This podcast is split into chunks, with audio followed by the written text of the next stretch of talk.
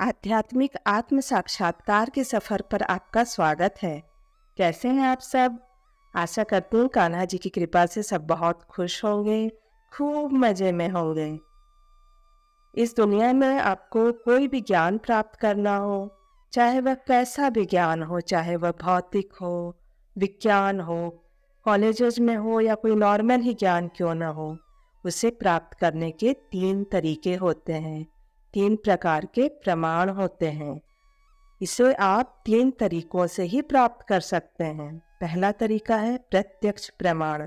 प्रति अक्षर प्रति का मतलब है सामने और अक्ष का मतलब है आँख।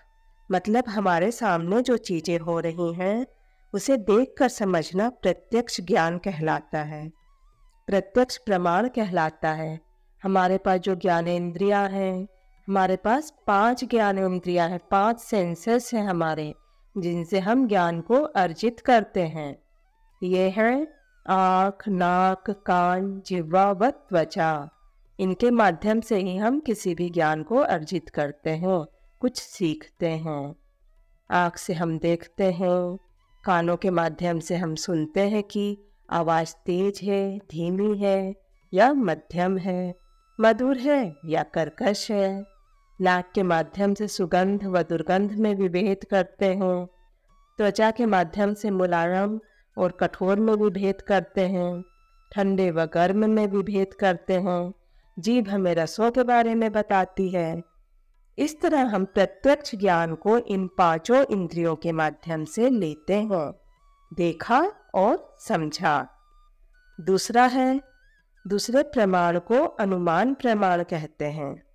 क्या है अनुमान? देख नहीं रहे हैं, लेकिन हम अनुमान लगा रहे हैं कि ऐसा होगा। अनुमान गलत भी हो जाता है और कभी कभी सही भी हो जाता है। मेरे साथ हुई एक घटना आपको बताती हूँ। छत्तीसगढ़ में अंगाकर रोटी नामक एक व्यंजन बनता है। इसे पत्तल के बीच में रखकर गाय के कंडों पर पकाया जाता है। दो पत्तन ले लेते हैं और बीच में मोटी रोटी जैसा बड़ा सा गूथा हुआ आटा फैलाकर इसे गाय के कंडों को जलाकर कंडों को ऊपर नीचे रख देते हैं। बीच में पत्तल रखकर ऊपर नीचे कंडे रख देते हैं ताकि दोनों तरफ़ से सीख जाए। स्वाभाविक है, धुआँ तो उठेगा ही। एक बार छत पर हम लोग अंगाकर रोटी बना रहे थे। खूब धुआँ उठ रहा था। तो तीन चार घर छोड़कर एक अंकल की नज़र उस पर पड़ी। फटाफट सात आठ लोग आ गए आग बुझाने के लिए। आने के बाद उन्हें पता चला कि अरे, ये तो कंडों का धुआँ है। तो अनुमान प्रमाण कुछ इस तरह होता है। तीसरा प्रमाण है शब्द प्रमाण। इसका मतलब होता है, यहाँ पर ना तो हम अपने इंद्रियों के माध्यम से समझ रहे हैं और ना ही हम अनुमान लगा रहे हैं। बट यहाँ पर हम किसी प्रामाणिक स्रोत से सुन रहे हैं, जो कि ऑथेंटिक है जेन्यून है। जहाँ से हम सही नॉलेज को प्राप्त कर सकते हैं तो वह कहलाता है शब्द प्रमाण। तो ये तीन प्रकार के प्रमाण होते हैं, जिनसे हमें ज्ञान प्राप्त होता है। चलिए सबसे पहले समझते हैं प्रत्यक्ष प्रमाण को। प्रत्यक्ष प्रमाण के साथ समस्या यह है कि जब हम अपने ज्ञानेन्द्रियों से समझने का प्रयास करते हैं तो ज्ञानेन्द्रियों में चार प्रकार के दोष पाए जाते हैं।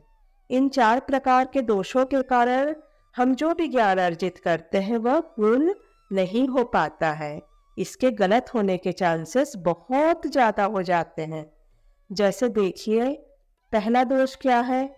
हमारी इंद्रियों का या इस प्रत्यक्ष प्रमाण का पहला दोष क्या है? हमारी जो ज्ञानेन्द्रियाँ हैं, वह अपूर्ण होती हैं। अपूर्ण होने का मतलब है, जैसे हम सूर्य को देखते हैं तो हमें एक छोटा सा गोला दिखाई देता है। जबकि वह पृथ्वी से चौदह लाख गुना बड़ा है।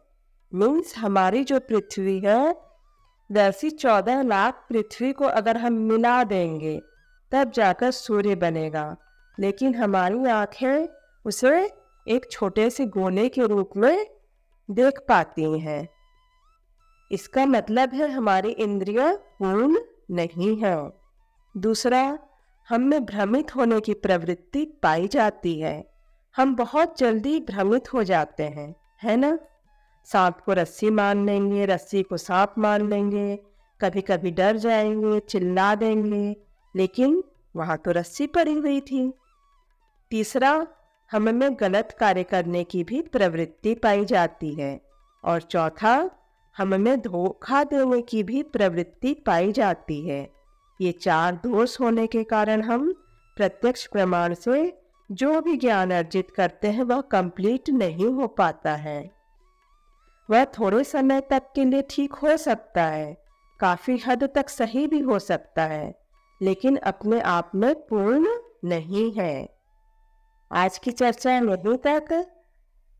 इसके आगे के एपिसोड में हम समझेंगे, प्रत्यक्ष प्रमाण के बारे में भी आगे और समझेंगे और साथ ही अनुमान प्रमाण व शब्द प्रमाण को भी समझेंगे। यदि आपको आत्म साक्षात्कार का यह सफ़र पसंद आ रहा होगा तो कृपया मुझे कमेंट कर बताएँ और मुझे प्रोत्साहित करें। धन्यवाद जय श्री कृष्ण।